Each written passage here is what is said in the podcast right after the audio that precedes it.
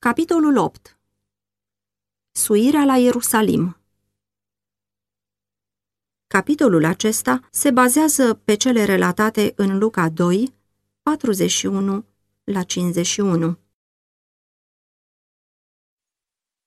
Pentru iudei, vârsta de 12 ani marca linia de despărțire dintre copilărie și tinerețe. La împlinirea acestei vârste, copilul evreu era numit fiu al legii și de asemenea fiu al lui Dumnezeu. I se ofereau ocazii deosebite pentru instruirea sa în cele religioase și se aștepta de la el să participe la sărbătorile și ceremoniile sfinte. Potrivit cu acest obicei, Isus, în copilăria sa, a făcut vizita de Paște la Ierusalim. Ca toți israeliții devotați, Iosif și Maria s-au dus în fiecare an să ia parte la praznicul Paștelor și când Isus a atins vârsta cerută, l-au luat și pe el cu ei. Erau trei sărbători anuale, Paștele, Ziua Cinzecimii și Sărbătoarea Corturilor, la care toți bărbații din Israel erau obligați să se învățișeze înaintea Domnului la Ierusalim. Dintre aceste sărbători, cei mai mulți luau parte la cea a Paștelor. Mulți erau prezenți din toate țările pe unde iudeii erau răspândiți. Din toate părțile Palestinei, închinătorii veneau în număr mare. Călătoria din Galileea ținea mai multe zile și călătorii se uneau în grupuri mari pentru asigurarea unei bune tovărășii și protecții. Femeile și bătrânii mergeau călări pe măgari sau pe boi, străbătând drumurile prăpăstioase și stâncoase. Bărbații mai puternici și tineri mergeau pe jos. Timpul Paștelor era la sfârșitul lui martie sau începutul lui aprilie, când toată țara era plină de flori și înveselită de cântecele păsărelelor. Pretutindeni de-a lungul drumului erau locuri memorabile din istoria lui Israel, iar tații și mamele istoriseau copiilor lor minunile pe care Dumnezeu le făcuse pentru poporul său în veacurile trecute. Ei făceau plăcută călătoria lor cu cântece și muzică și când în cele din urmă turnurile Ierusalimului se arătau la orizont, fiecare glas se unea în melodia de triumf. Picioarele mi se opresc în porțile tale, Ierusalime. Pacea să fie între zidurile tale și liniștea în casele tale domnești. Psalmul 122 cu 2 și 7 Ținerea Paștelor începe odată cu nașterea poporului iudeu. În ultima noapte a sclaviei lor din Egipt, când nu se întrezărea niciun semn al eliberării, Dumnezeu le-a poruncit să se pregătească pentru o imediată eliberare. El avertizase pe faraon cu privire la cea din urmă judecată asupra egiptenilor și dăduse directive evreilor să-și adune familiile înăuntrul locuințelor lor.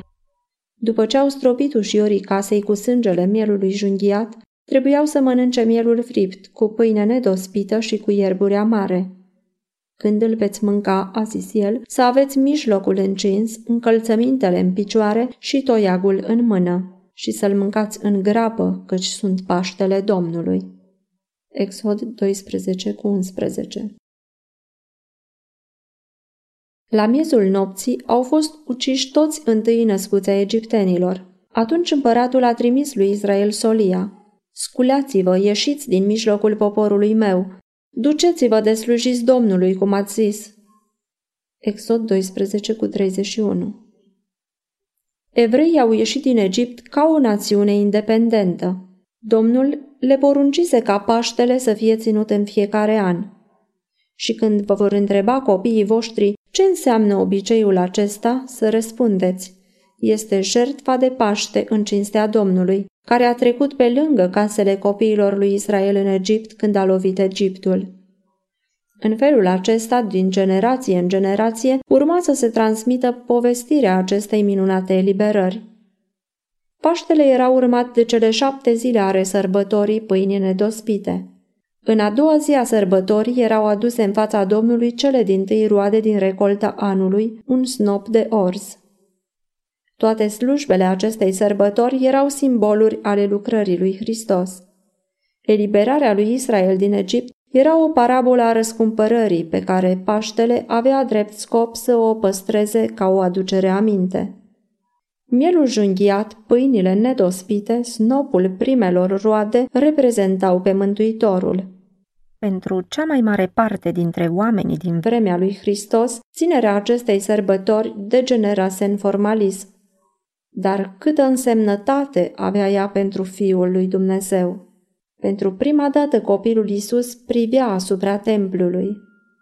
El văzu pe preoți îmbrăcați în veșminte albe, îndeplinind solemna lor slujbă. Privi la victima însângerată de pe altarul de jertvă. Împreună cu credincioșii, îngenunche în rugăciune în timp ce norul de fum de tămâie se înălța spre Dumnezeu. A asistat la toată slujba pascală atât de impresionantă. Zi de zi, el vedea însemnătatea ei tot mai clar. Fiecare act era văzut în strânsa legătură pe care o avea cu propria sa viață. Noi îndemnuri se nășteau în lăuntrul său. Tăcut și adâncit în cugetare, părea că studiază o mare problemă. Atunci se descoperea Mântuitorului taina misiunii sale.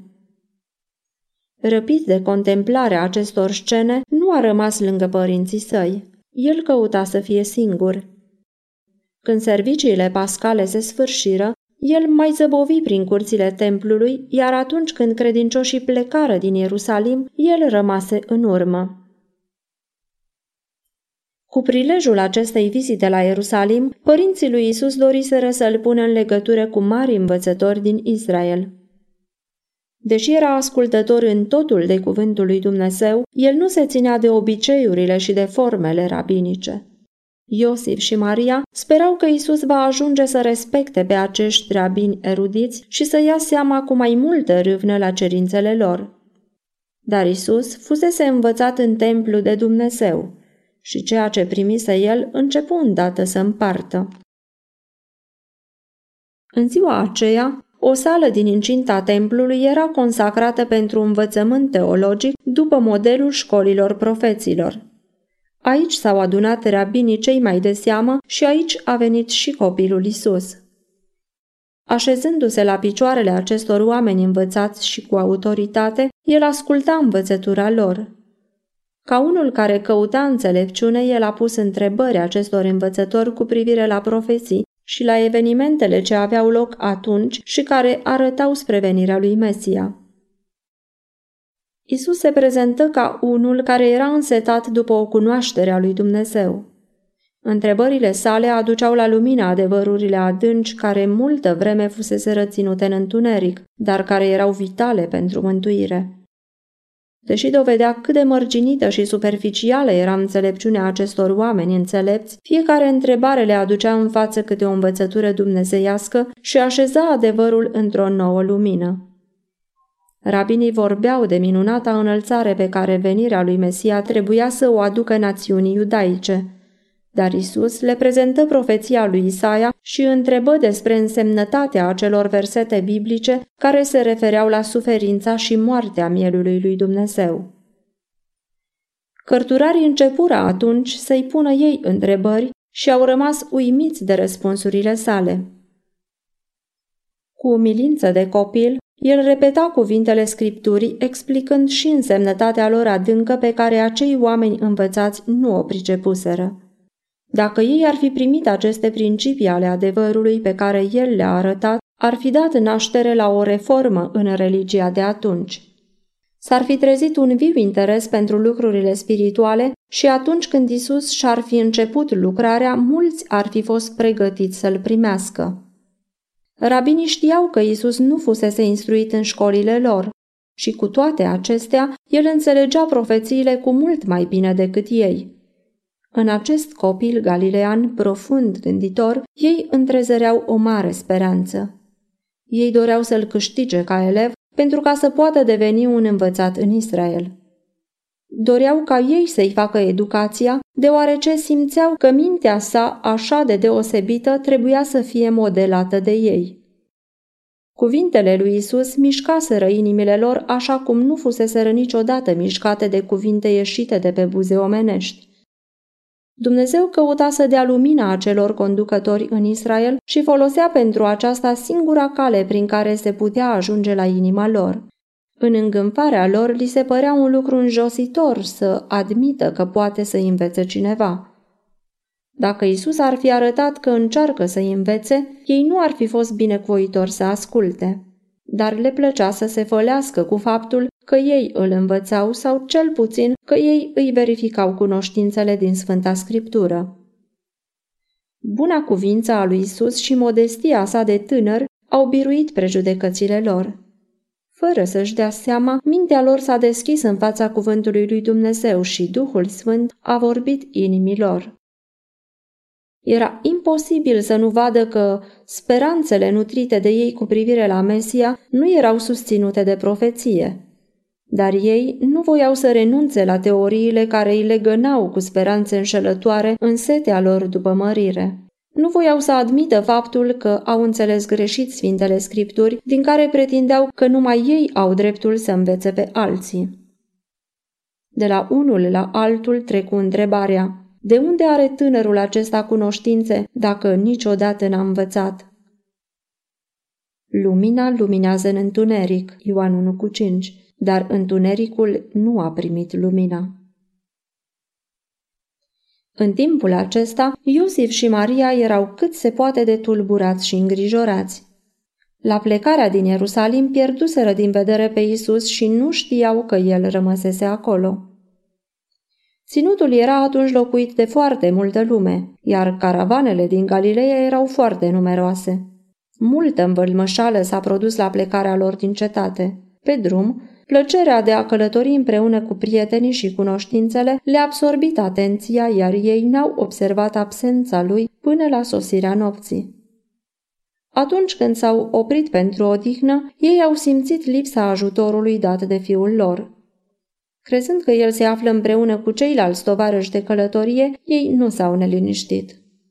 Tânăr, așa cum era, ei se bizuiseră pe el așteptându-se ca atunci când vor avea nevoie de el, va fi gata să-i ajute, cunoscând mai dinainte de ce au nevoie, așa cum făcuse totdeauna.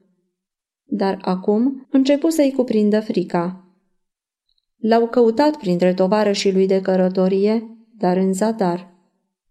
Cu groază își amintiră cum încerca să-i rod să-l omoare când era un prunc.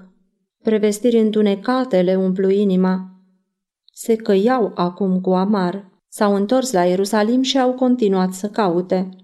A doua zi, pe când se găseau printre cei care se închinau în templu, o voce cunoscută le atrase atenția. Nu se puteau înșela.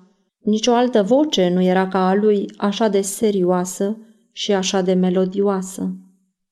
Găsiră pe Isus în școala rabinilor. Deși erau bucuroși, nu puteau să uite necazul și îngrijorarea. Când el era din nou cu ei, mama zise în cuvinte de mustrare, Fiule, pentru ce te-ai purtat așa cu noi? Iată că tatăl tău și eu te-am căutat cu îngrijorare. De ce m-ați căutat?" răspunse Isus. Oare nu știați că trebuie să fiu în casa tatălui meu?" Și pentru că părea că ei nu înțeleg cuvintele lui, arătă spre cer. Pe fața sa strălucea o lumină de care se mirau. Dumnezeirea strălucea prin corp omenesc. Găsindu-l în templu, ei au ascultat ce vorbea el cu rabinii și au rămas uimiți la întrebările și răspunsurile sale. Cuvintele sale au stârnit o mulțime de gânduri care niciodată nu aveau să fie uitate. Întrebarea pe care el le-a pus-o cuprindea o învățătură. Oare nu știați? Spuse el, că trebuia să fiu în casa tatălui meu? Isus se angajase în lucrarea pentru care venise în lume, dar Iosif și Maria neglijaseră partea lor. Dumnezeu le arătase mare cinste prin aceea că le încredințase pe fiul său. Îngerii sfinți ajutaseră pe Iosif în drumul lui ca să apere viața lui Isus dar o zi întreagă ei pierduseră cu totul din vedere pe acela pe care nu ar fi trebuit să-l uite nici măcar o clipă. Și acum, după ce temerile le fuseseră liniștite, nu se mustrau pe ei înșiși, ci aruncau vina asupra sa. Era natural pentru părinții lui Isus să-l considere ca fiul lor. El era zilnic cu ei, viața sa era aproape la fel cu viața altor copii și era greu pentru ei să priceapă că el era Fiul lui Dumnezeu. Ei erau în primejdia de a nu prețui binecuvântarea ce li s-a acordat prin prezența Mântuitorului lumii. Durerea despărțirilor de el și duioasa mustrare exprimată prin cuvintele sale aveau drept scop să-i determine a gândi mult la sfânta lor răspundere. În răspunsul dat mamei sale, Isus dovedea pentru prima dată că știa care este adevărata relație dintre el și Dumnezeu. Înainte de nașterea sa, îngerul spusese Mariei, El va fi mare și va fi chemat Fiul celui prea înalt. Și Domnul Dumnezeu îi va da scaunul de domnie a lui David. Va împărăți peste casa lui Iacov în veci. Luca 1 cu 32 și 33 Maria cugetase la cuvintele acestea în inima ei, dar deși credea că fiul ei urma să fie Mesia pentru Israel, nu înțelegea misiunea lui. Nici de data aceasta nu înțelegea cuvintele lui, dar își dădea seama că el nega legăturile de sânge cu Iosif și se înfățișa ca fiu al lui Dumnezeu. Isus nu a neglijat legătura cu părinții săi pământești. De la Ierusalim s-a întors acasă cu ei și a ajutat în viața lor de muncă grea. El ascunsese în inimă taina misiunii sale, așteptând cu supunere timpul hotărât pentru el de a-și începe lucrarea. Timp de 18 ani de când înțelesese că era fiul lui Dumnezeu, el recunoscu legătura care îl unea cu familia din Nazaret și îndeplini obligațiile sale de fiu, de frate, de prieten și de cetățean. De îndată ce îi se descoperise în templu misiunea pe care o avea, Isus s-a ferit de legăturile cu mulțimea. A dorit ca de la Ierusalim să se întoarcă în liniște împreună cu cei care cunoșteau taina vieții lui. La serviciul pascal, Dumnezeu căuta să scoată pe credincioșii săi din grijile lor pământești și să le reamintească de minunata sa intervenție pentru eliberarea lor din Egipt. În această acțiune, el dorea ca ei să vadă o făgăduință a eliberării din păcat. După cum sângele mielului junghiat a ocrotit casele lui Israel, tot la fel sângele lui Hristos avea să salveze sufletele lor. Dar ei puteau fi mântuiți prin Hristos numai dacă prin credință primeau ca viață a lor viața sa. În serviciul închipuitor al simbolurilor, Exista putere numai atunci când acesta îndruma pe închinătorii la Hristos ca mântuitor al lor personal. Dumnezeu dorea ca ei să fie conduși la studiu plin de rugăciune și meditație cu privire la misiunea lui Hristos, dar la plecarea mulțimilor de oameni din Ierusalim, freamătul călătoriei și diverse discuții mai puțin însemnate absorbeau prea adesea atenția lor, iar slujba închinării la care participaseră era dată uitării. Mântuitorul nu era atras de o astfel de tovărășie. Deoarece Iosif și Maria trebuiau să se întoarcă de la Ierusalim împreună cu Isus, el spera să-i facă să gândească la cele spuse de profeți cu privire la suferințele Mântuitorului. Pe Golgota el a căutat să aline durerea mamei sale. El se gândea la ea în acele momente. Maria avea să fie martoră la ultimele lui chinuri de moarte, iar Isus dorea ca ea să înțeleagă misiunea lui pentru ca să primească tăria necesară să poată răbda când sufletul ei urma să fie străpuns de sabie. După cum Isus fusese despărțit de ea și ea îl căutase plină de întristare trei zile, tot așa atunci când el urma să fie adus ca jertfă pentru păcatele lumii, avea să fie pierdut de ea timp de trei zile și când avea să învieze din mormânt, întristarea ei avea să se preschimbe iarăși în bucurie.